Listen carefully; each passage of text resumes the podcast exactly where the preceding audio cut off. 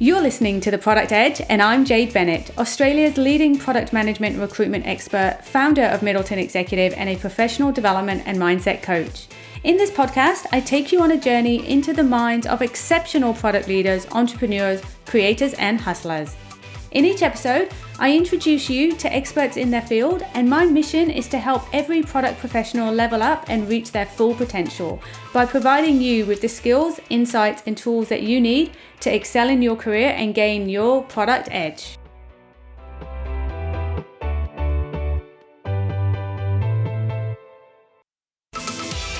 I'm Georgia Hart, Principal Consultant at Middleton Executive and your guest host. I'm passionate about all things product and tech and can't wait to explore some amazing topics with Australia's top product leaders. Joining me today is Brad Dunn. Brad is a product management executive with over 20 years of experience in the industry. He was former chief product officer at Whispir and CEO of both OHNO.ai and Nazori, a product development firm that works with companies like Airbnb, Aesop, and Samsung. Today, he's now the founder of a new content creator company called GrowShow and works with organizations on product strategy and building better decisions into their teams. Is it pronounced OHNO.I or is it OHNO, Brad? No, it's, no, it's called, so it was called OHNO and it was named after Taiichi Ohno, who's the guy who came up with the lean manufacturing movement at Toyota. So, I'm glad I checked that. and, it was, and, it was, and it was sort of related it was sort of related because um, basically what the product did is it, it, it enabled companies to see all of the organizational friction. So um, it, it sort of stemmed from this idea that like I had this real bugbear with company values because you go to these companies and people stick these values on the wall and like no one knows what they are and people don't believe in them and all that kind of stuff. Um, and I kind of thought, well, why don't we basically ask companies to define their mission, their values, and then any objectives that they have. And then we would just ask um, staff members once a week, you know, what's one thing stopping you from upholding these values? And so we would go off into the organization and kind of harvest up all of this friction, like all of these things that are stopping companies from upholding their values and their mission and then reaching their objectives. And we would kind of surface that to management. And then we would use this like five whys framework so that people could actually work on these issues within the company.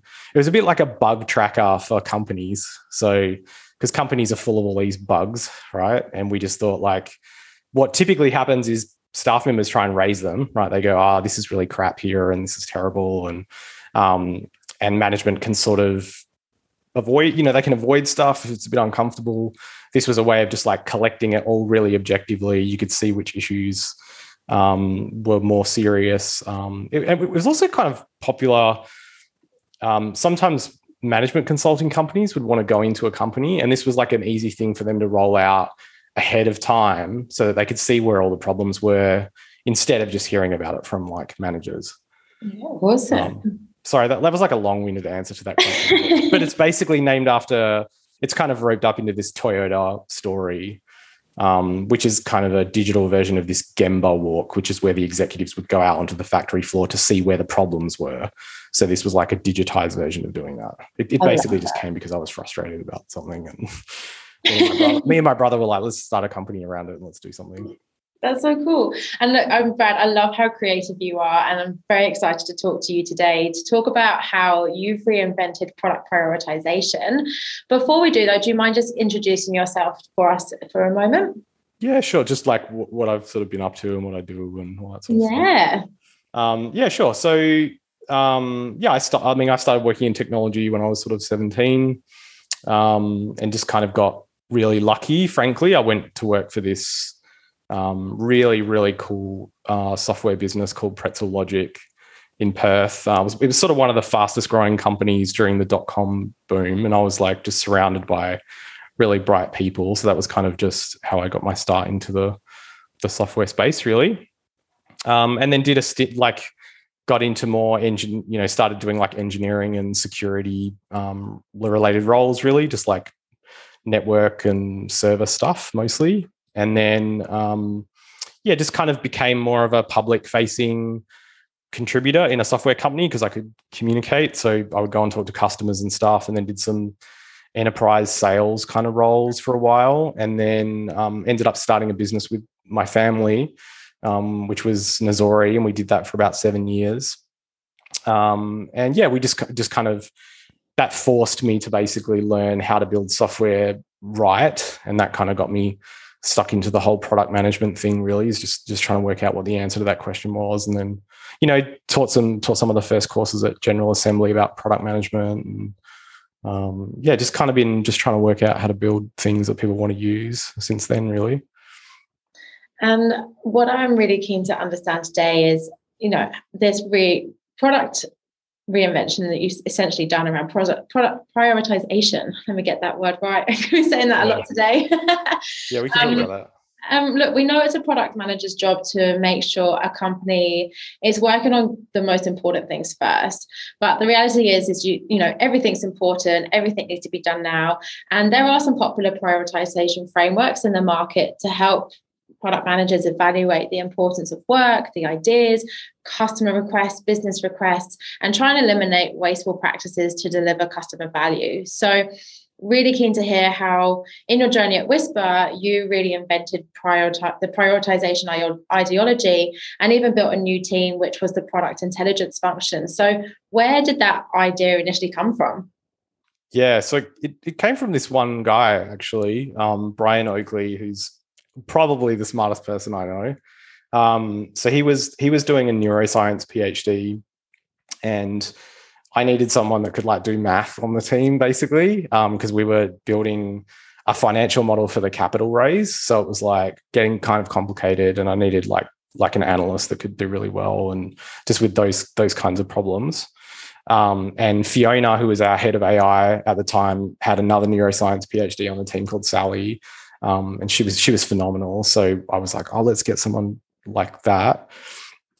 Um, and the way it sort of started was I had sort of asked Brian um, just just sort of this really simple question, like uh, was which was really like, would it be possible to predict whether certain decisions that we were making within the teams were likely to hit objectives? Um, that's kind of how it started. Um, one of the things I, I had noticed a little bit in product management was it sort of had this feeling about like the finance industry in the 90s and stuff. You had these hedge fund managers that were like making these decisions based on, you know, charismatic kind of histories of what they were able to do in the stock market. Maybe they had some success, so they just attribute the success that they have to their own genius and stuff. Um, and I, I had I had my wife had worked in finance for a little while, and I'd got to know some quantitative people.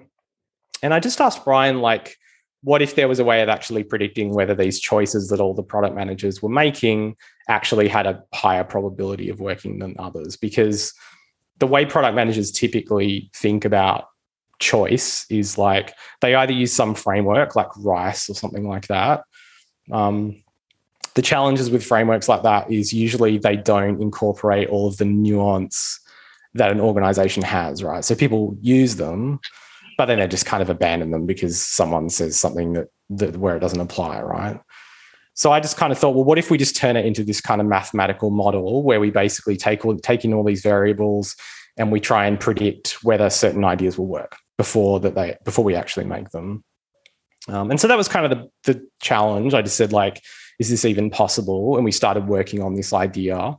Um, and Brian had started to build these like probability models around certain choices working. Uh, and we just started playing with ideas and we started becoming obsessed with this idea as like is there a perfect choice like is can you can you guess whether that's true in the same way quants kind of break down a stock and say you know is this do we predict whether this is going to go up or down so we were trying to do that with decisions and we thought if we could get that baked into the process maybe it would have this really interesting effect on the way product managers made decisions. You know, it's like you're not making these decisions based on ego. You're kind of saying, well, there's a 77% probability that this is a better choice than that one. And so we started trying to build this. Um, and, you know, like we, I wouldn't say we totally got it all worked out. It's still a pretty new idea that, that Brian and I talk about, you know, even to this day. Um, and then we started showing it to other companies. Like we started showing, we showed some people out at Seek and some people out at Culture Amp.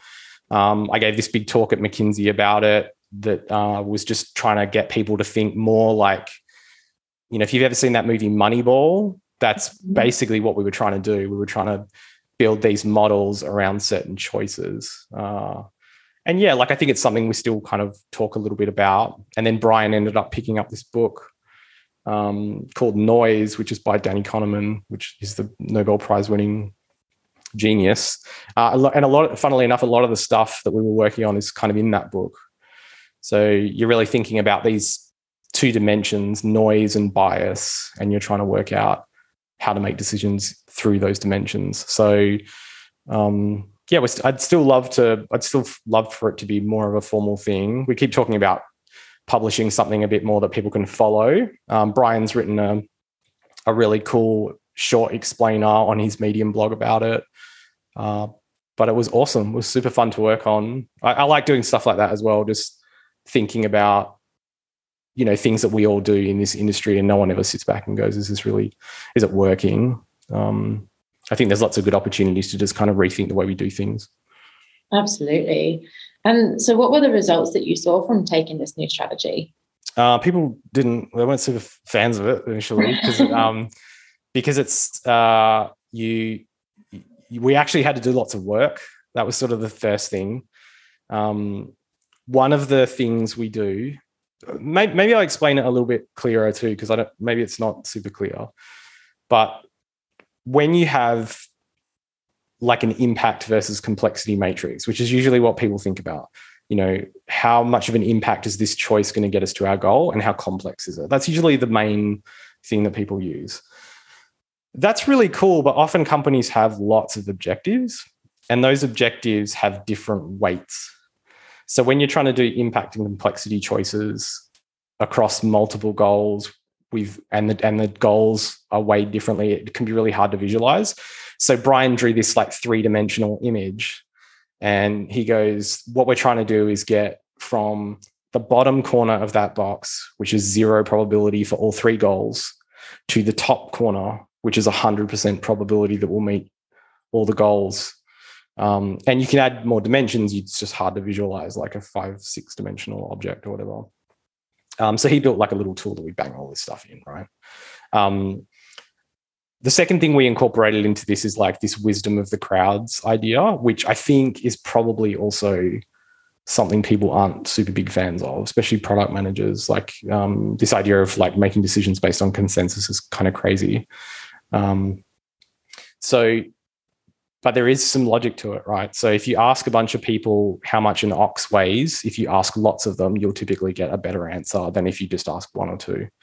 So we just kind of bit the bullet and we thought we'll run an experiment and we started asking people here are all the goals, here are all the features that we could build.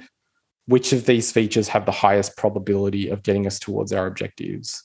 So you collect all this data. Uh, and so one of the challenges was we had lots of goals and we had lots of like things in the backlog and we had lots of people. So it was like a fair amount of work for people to actually just submit all the information to even get these models built up. And then the third thing that comes up is, but if you're just asking everybody, isn't that just kind of taking a vote? And the one thing we didn't talk too much about that sort of Brian and I spoke about this a little bit offline um, was sadly, not everyone's opinions matter in the same way. So there is this kind of element of credibility that we wanted to incorporate into it. So some people make better bets more often than others, and those people typically make better choices. So the idea was to kind of build up a track, a kind of a batting average of individual people that were making bets all day, and use that to inform the model and stuff like that. So it was definitely a work in progress, but it was huge amounts of work. That's what we realized. And we always left it really late. um, and I mean, in ironically, in the same way that people te- typically abandon frameworks because of some kind of organizational nuance, like some sales team sold something or there's some some particular piece of tech debt that needs to be done. We tried to look at the probability sheets more as guides, not as like we should do this thing. So we printed out these sheets that said, here are all the choices, here are the probabilities for each choice, but then still left it up mostly to um, people's individual opinions, I guess. But I think if we'd have built the product in a way that it could be used really fast. I think it was um, that would be a lot easier to use. But uh, I'm hoping I'm actually hoping to convince Brian to still work on this. He has a new job now though, so I think he's a bit busier than he used to be. yeah. Something that we've um, discussed before is, you know, blind auditions, um, and this is probably something that maybe was implemented into the product as well to eliminate those biases. But what are what are what are blind auditions? Yeah, so this is a particular bugbear of mine. So, so job interviews are, are notoriously a poor predictor of future performance. And there's this really adorable study where they get a teacher to stand in front of a bunch of students and they get the teacher to teach for about five minutes. And then they ask all the students, would you rate the efficacy of this teacher um, out of 10? And then they ask the same question, but they get the teacher to teach a whole semester. And what they find is the, the scores are basically the same. So people are mostly making up their opinions about people within the first five minutes or so. The rest is just theater. And job interviews are, mostly like this. Like mostly you you get a bit of a vibe for if someone's going to be good for the role, and then you spend the rest of the time asking these theoretical questions. And 80% of people lie in job interviews. So it's this whole song and dance everyone plays, and it's not really helping anyone. And then you've got all these personal biases that come into an in-group bias and people hire the same people that look like them. Uh, and so we just decided to start doing auditions, which is basically how a orchestra would hire someone, right? They they don't get them to come in and they go, "Tell me about a time when you played a really difficult piece." Like that. That's not how people get, you know, first chair and a violin or something. So we would just have people come in and do these tasks. Uh, and I wrote this kind of article about it, and people thought it was really interesting. But truthfully, it's actually just the same job interview Google have been doing for product managers forever, as far as I know. I think Facebook and Amazon do a pretty similar thing. Um, but yeah, the idea is that you get to see how people perform under pressure. You're giving them real challenges. It's pretty grueling. Like I would definitely say it's pretty grueling. As I, like I've done it for other companies as well, and it's yeah, it's pretty stressful. Um, but yeah, we did it. It had a it had a pretty good impact in terms of working out whether someone could do the creative work.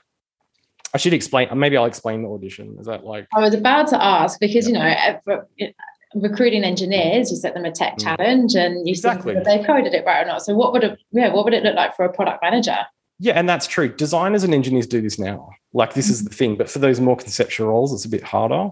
So we asked three questions basically. So we ask a strategic question, a creative question, and an analytical question. Okay. So the strategic question is like, should we get into this new market?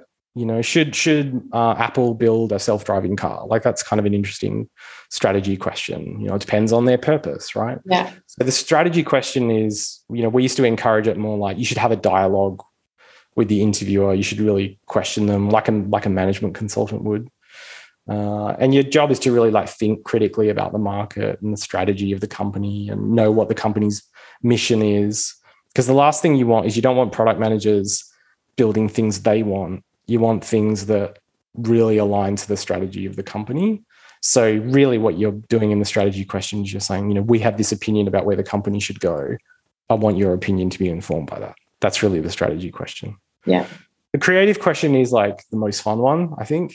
It's um, it's really an opportunity to show your ability to go from I don't know what we should build at all to you should build this in like 15 minutes. And it uses this thing called the circles framework. Um, the one question we used to ask a lot, we don't ask it anymore because we wrote about it too much, is um, design me a fridge for a blind person. So the problem with some candidates is they'll immediately go into solution mode. They'll say like, "Oh, you should it should be like this and like this." But the circles framework is a really nice way of just walking people through the problem. So this the C, it's like an abbreviation. So the C is like clarify the problem space. So what kind of fridge? Is it like a chest fridge? Is it a tall fridge? Is it one of the ones with glass in it? What kind of blind? Is it colorblind? Have they been blind from birth? Are they blind in one eye? You know, these all change the way you think of the problem. Um, and then what you do is you work out some what what do people need. You work out a persona. You list a bunch of solutions, you evaluate the the differences between those solutions and then you provide like a recommendation. So that's kind of the creative question. Uh, and then the analytical question is basically a fermi estimation or a market sizing estimation. I struggle with this personally. Like i'm not the best best one on this. Um, engineers do really well on this stuff people don't like this question because it's really hard and it's really grueling, but it is really useful in the workplace. So it's really like the old in the old days, people would ask these dumb questions like how many manhole covers are in Seattle? And that's not super helpful. But the reason it's useful in practice is because often you sit with stakeholders in the business and they say, Hey, we've got this great idea and everybody wants this feature. And then you go, well, how many people want this feature exactly? Like, how many people want it? And they go, oh, it's like just like 200. And you go, okay, of those 200, how many are we going to win? So you're probably going to win about 30% of those deals. Um, and then how much money are you going to make from each one of those deals? And what's the average churn of each account? And how much lifetime are we going to make? And then you go, well, how much is it going to cost to build? And you can you can quickly do these really large scale calculations over the table and the beauty of being able to do these Fermi estimations really quickly is you can you can very quickly work out if something is a good idea just with like back of the envelope calculations. But if you have to take all that stuff back into the team and waste everyone's time, it's it's kind of a bit unnecessary. So these Fermi estimations are really handy, and I think while they can sound a bit ridiculous, like how many golf balls could fit in a swimming pool, it does show someone's ability to break down problems really quickly. And I am definitely not great at these, but I, I have practiced them pretty religiously as well. And I, th- I, think they are useful. I think they're a great market sizing tool. I've used them with executive teams to shut conversations down that were just kind of going nowhere. Um, I think they're really handy. So that's the audition. Um, and we also also used to look for these two other attributes, which uh, Grace, who was one of the product directors, introduced. Um, it was looking for people I think that were curious and maybe something like maybe empathetic or something like I can't actually remember. But um, and then we would look at those two dimensions across the three questions. Yeah, because it's hard to assess someone's curiosity and empathy in yeah interview, and I, I guess feel like I'm wrong. questions properly. Yeah, I feel like I'm. I, I, it was definitely curiosity was one of them. Uh, oh, I, no, I remember. It was curiosity and persuasiveness. Ah. Those are the two dimensions we looked for. Yeah, yeah. yeah. And something that I'm slowly starting to see happen is the role of a product manager getting broken down into different roles. Um, it's, you know, no one's perfect at everything, um, but yet product managers are expected to do so many different things. Do you see that happening as well in, in, in your world? And do you think that the product manager role can be broken down into lots of different positions? Do you think that's going to be beneficial? I think there's there's sort of two things about this splitting the role thing, right? So, um, so, so, like some companies will have product managers and product owners and business analysts and stuff. Some companies will just have one product person in the team that does all of those functions. Uh, I think if you have the luxury of having tons of staff that you know hyper specialized roles, that can be useful. Um, I think there's probably a bit of a diminishing return personally. Um, I've also I've also been my mind's been changed a bit about this. Like I used um, when we were at Whispir, uh, I I didn't see much value in having you know BAs and product owners in the roles and stuff like that. But as we hired more and more people and more and more people complained to me about it, I, de- I definitely just sort of changed my tune. Like I just sort of kind of went, oh, okay, maybe I'm wrong. You know, there's, there's always always a possibility. uh, so I think that's kind of a thing that goes on in the industry now. Um, but I do, but I, I have thought a little bit about what product managers spend most of their time on and had some kind of different views about it. Like I just I caught up with Virginia, who's a, a product director out at Culture Amp. We were having this chat about it. And if I didn't know anything about product management, like if I didn't know what this job was or what people do, and I asked myself, like, what do I actually want out of a team? There are these two big things that I think 50% of the product management community just can't do. Uh, and when I say they can't do it, they just can't get to it. So there are two sorts of product managers in this world. There are people that work at big companies that usually have really established product market fit.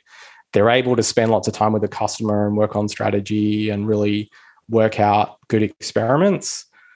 I don't speak to a lot of those people. Most people I speak to are in companies that are really struggling to find product market fit. And these people spend all of their time focused inside at the organization in which they work. They don't speak to customers anymore. They don't run experiments. They spend 90% of their time in meetings just going, How did I get into this mess? Um, I think for that second group, like that latter group, it's made me think about these two things that I think the job is really for. So, one is that I, I think someone needs to be looking outside into the land of the customer and into the land of like the market and what competitors are doing. And then I think there is this other job, which is about you've got these choices that you want to build.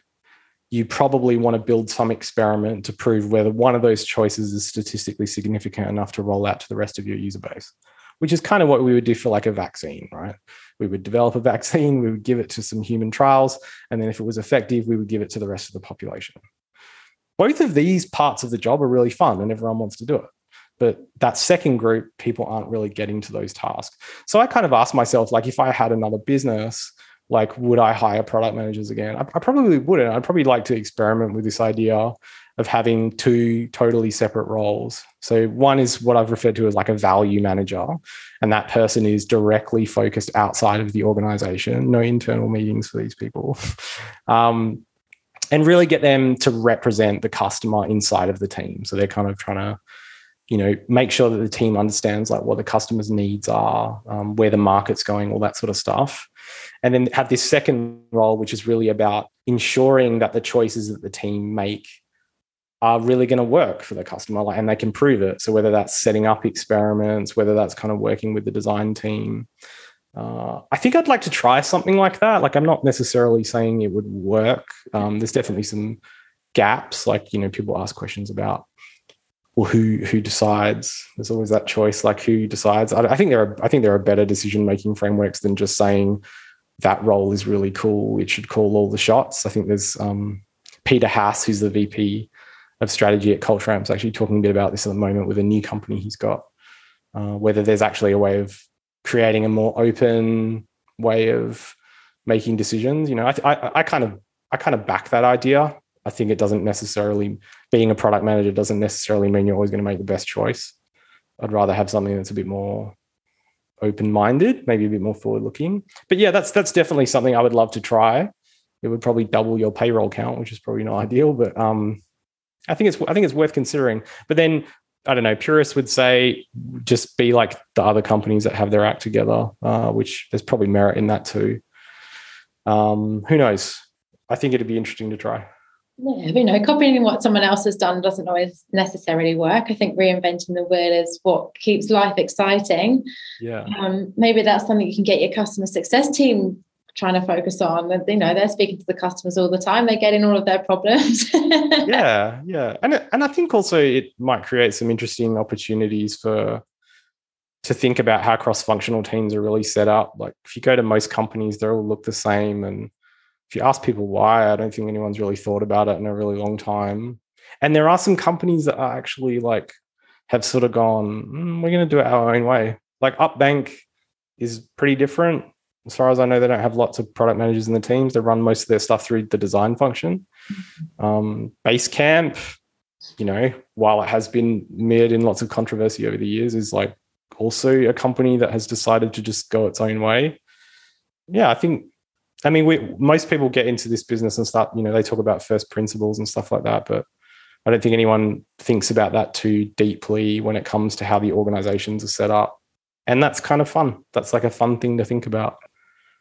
Well, that kind of leads me on to one of your Twitter posts that I read about um, you thinking that safe is an awful framework when oh, safe, yeah. Yeah, when you know agile is probably, you know, one of the biggest um, methodologies that people are using at the moment. Why do you think it's so bad? I think safe. Look, safe. Um, we had a we had a crack at that at Whispir. Yeah. Uh, it was at a time where we were looking for like a new delivery model to just keep everyone organized. across multiple teams. Uh, and at the time, you know, we had a new head of delivery who was who was talking about introducing it, uh, and I I kind of just went along with it. I was like, oh look, someone's here, they're doing it. I don't have to do it. I was really busy at the time, and we just sort of gave it a crack. And sort of after we decided to make that decision, I actually went out and sort of started asking people. I was like, hey, you know, what do people think of SAFe? And um, I've never I've never got so many strong opinions about it. Like people just said it's a face worth it's a fate worse than worse than death. It's the worst thing I've ever done in my entire life. Um, it nearly like you know people were just saying like it nearly gave me a heart attack and all this. I was like, I actually I posted something about LinkedIn just asking a question, and when all this heat started coming in, I just I took it off because I didn't want to scare anyone at the company at the time, to be honest. Um, but as I as I got to be involved in it, uh, yeah, it's it's it's not a good idea. Like it's definitely not a good idea. It's very it's very sort of top down. It's very bureaucratic. It's the it's the kind it's it's what a my my opinion of it is, you know, if you were sort of ANZ Bank or something like that, and you needed someone to communicate agile principles in a way that ANZ Bank would try and be up for, and it would be in a language that they would understand. You know, SAFe seems like it's really set up to sell for, for you know agile consultants to really sell into those really large organizations. But I have met nobody that speaks highly of it. Absolutely none. Um, maybe that's not quite true. Of the ones who have, they are typically ones who are selling SAFe consulting to really large enterprises and things like that. But it was just, it was sort of not, it was all the bad parts of software develop delivery and sort of none of the good thing. But there was one thing I did like, which you know, I we did this thing where we got everybody together for three days and kind of synchronize the plans, and I did think that was really good. I thought that was really great, and um, but you probably don't need SAFe to do that. Uh, Ray, who was a our VP of engineering, he was he was super adamant about how horrible this was. Um, but yeah, you know, I gave it a go. I definitely, definitely gave it a go. But I wouldn't. I, I would definitely not recommend it for anybody. Interesting. I'm going to go into my own research. yeah, if you, if you, if you just you can see, yeah, you can see articles about it, like just people talking about having given it a go. It's it's not po- it's not positive. It's it's def- if you count the amount of articles that are positive and negative, you I'd be surprised if you could find ten good ones well, it just goes to show sometimes not copying something is the right way of doing things. Yeah, yeah. Um, I'm really eager to get your opinion on this, Brad. So, uh, since doing the podcast, I've talked a lot about roadmaps and speak to a lot of product engineers, uh, product managers, sorry, about road mapping. Hmm. And there's quite a lot of controversy about whether they are valuable or not. And what's, you know, considering you're reinventing productization, uh, sorry, prioritization. I don't know why I'm getting that so muddled today. what, uh, what's your opinion on roadmaps? Um, I think what's my actual opinion about it? I I read this story about how they were a waste of time once, and I, a lot of people said it was true. Copped a bit of heat over it, but um, most of my opinions about roadmaps being a waste of time are just because I've never ever worked anywhere where what's on the roadmap has ever matched up to what got built which says to me like something's not something's not right. Like irrespective of what you think about them, if you just make observations and you go, well, is what's on your roadmap what got built? I mean that that says that says something's not working. Uh, but I think where people maybe I think where a lot of the the controversy comes from is people talk about roadmaps like these big lists of features, which some people would argue is more of a release plan and not an actual roadmap. So if you if you Google, you know, what is a roadmap and what is a thematic roadmap and what is a strategic roadmap, you're getting you're getting into these kind of like gray areas of what something actually means. I think if you're talking about roadmaps through the lens of these big thematic choices, like we're going to get into video or we're going to we're going to accelerate our mobile offering. Like if those are the things on your roadmap, those are probably pretty good, right? Um, but if you're getting into these kind of like widget level conversations and you're forecasting anything further than about six weeks, it's just fantasy. Like it's just not happening because it's just things happen. Like you know, someone, some marketing person comes in, they're like, "Hey, have you heard about these NFTs? Like, we should get into this." Like, it just the business changes every day, and the idea that you're going to predict what's going to happen in six weeks is just it's just it just doesn't happen in practice. So I think any time just spent hypothesizing about what you're going to build, you're just going to have your heart broken. Something's going to change, and you're going to have to move away from it. Um, so I think that's kind of where the tension comes from about roadmaps. It's not it's not necessarily that people shouldn't make plans. It's that the more finite the plans are and the longer those plans are, the the lower the probability that that will actually be what gets launched at the end of the day. So any effort that goes into that is probably just a waste of time. Um, but yeah, I don't know. Like I, I, tend to tell people, like I'm doing some consulting work for this this really interesting business called Buy Many at the moment. Uh, and when they were originally talking about building this piece of software, I just said, just don't do any, just don't plan anything longer than six weeks, because six weeks is a really neat amount of time. This is also from uh, Shape Up, Ryan Singer's model at Basecamp. It's like four weeks of work plus a week either side for planning, which I think everyone can sort of wrap their head around.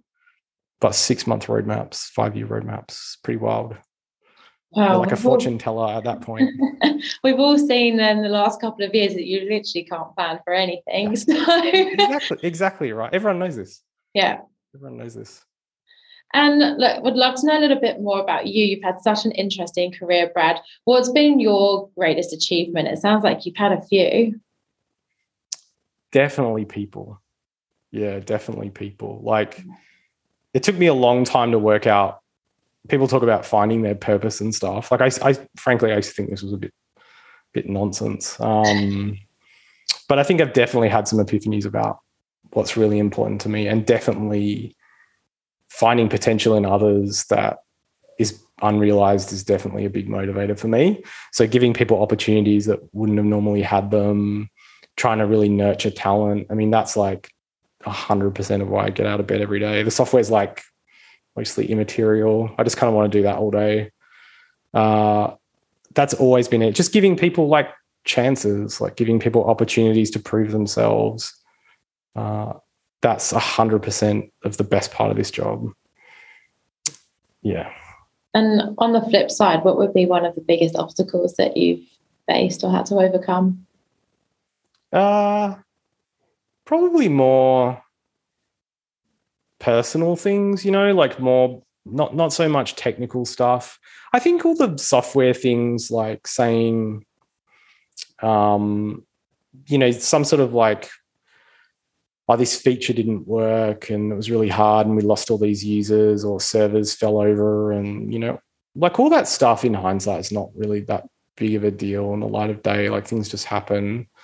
Um, I think the biggest obstacles are always people, you know, like things about yourself that you don't really think are bad but are probably bad, but you can't see them. You know, like those those are like it's the unconscious incompetent stuff. You know, things yeah. you're not good at that you can't see. Like those are the I think those are the barriers that hold people back the most. Uh, and just yeah, like things of my own personality that I've thought I've had to work on or develop over the years. You know, like mis- you know for sure mistakes I've made. Um, those have always been the hardest things to work out, but you that's where all the learning is too. That's why you get better. If you can kind of self-reflect on the choices that you made and what you do better uh, probably probably things like that have been the biggest barriers. Um, but no, nothing's nothing nothing super professionally. I've i've been honestly frankly just super lucky uh, in my career. Like i've just sort of just had people in my corner that thought I did a good job with something and just gave me opportunities. Like I've been incredibly, incredibly lucky. I would say nearly none of it is down to talent or I doubt that very much. I, no, but I say I say this to people, and it's, it's, a genuine belief. Like I just, I've, you know, if I think back to my first job, and this is kind of where this this notion of you know helping people find, you know, finding potential in people is, you know, like I was a high school dropout. I, you know, was just kind of in a, a bit of a delinquent, frankly. Um, and then I went to this. I was at this business school when I was really young, and yeah, this teacher sort of came up to me and said, Hey, there's this company that's approached the school and they want someone smart to come and work at this business. Do you want to go and do it? And I was like, Yeah, I'll just. So I tested out of the school, just did all the exams just then, and then went to work for this company. And it changed the whole direction of my life. Like I got to work with just really, really smart people who went on to do really, really great things. Um, the next job I got was from connections that I made there. And, you know, if, if, if that sort of individual moment hadn't happened, my life would have gone in a really different direction. So just kind of trying to help other people in those moments as well is kind of what motivates me at the moment. But that's that's just like a twist of fate. It could have easily just been another way, right? There could have been this other path. Uh, and I think I hear a lot of people talk about their success as if as if they're, you know, it's it's all them. But I think luck plays an enormous part in people's lives, way more than people give it credit for. And I, I just I feel incredibly lucky. Still kind of wait for the other penny to drop, but you've had yeah, a lot of sliding doors moments. I love that movie. yeah, yeah, yeah. It's yeah, it's true. I mean, your life's your life can change in an instant too. Like I think I never I never think this is going to last forever. Yeah. Well, it definitely sounds maybe like that's, that's a on that grim, track. yeah. some awesome ideas, and I definitely love the controversy here and and you sharing your different opinions, Brad. How can people stay connected with you? Because I'm sure a lot of people definitely want to. Uh, they can just reach out to me on Twitter or something like that. I have this Medium blog as well, which people can reach. Uh, I can probably just post the links in the show notes or something. Yeah, we'll definitely put those in the show notes. And lastly, what would be your one piece of advice for product managers? oh, what would be my one piece of advice? I think I would definitely work really hard on your ego. I think this job is is tremendously like it, it's really it's a job that requires it can give you a lot of power and I think that can really mess people up if you're given the ability to make choices on behalf of others. The best product managers I know are like hands down the most humble. They don't think they're right. They're always like asking whether they're wrong. Uh, usually, a telltale sign of a really a terrible product manager. Someone's like super confident, all their decisions are going to be right. So I think just just go into every like meeting and every interaction, just going, how could I be wrong? Like that's the that's the best way to do it. Just assume you're wrong about everything and just ask questions all the time, and you'll probably be great. That's the that's that's my piece of advice. I'm going to take that piece of advice on. yeah. Yeah. Amazing. Brad, thank you so, so much. It was great speaking to you. You too. Thanks for having me. Thank you for listening to The Product Edge brought to you by Middleton Executive. You can head to theproductedge.com.au to subscribe to Australia's number one podcast for all things product management. I would love for you to subscribe, rate, and leave us a review. Until next time, I look forward to introducing you to more product leaders, entrepreneurs, creators, and hustlers who will share their insights and experiences to help you level up and reach your full potential.